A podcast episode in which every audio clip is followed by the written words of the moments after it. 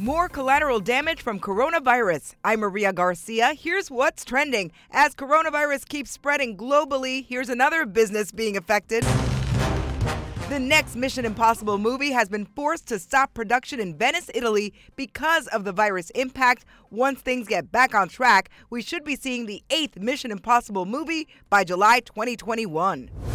Amazon's next step in the grocery store business is rolling out today in Seattle. Amazon Go Grocery is the retailer's first checkout free grocery store. It'll use sophisticated tech to record customer selections without the need for cashiers.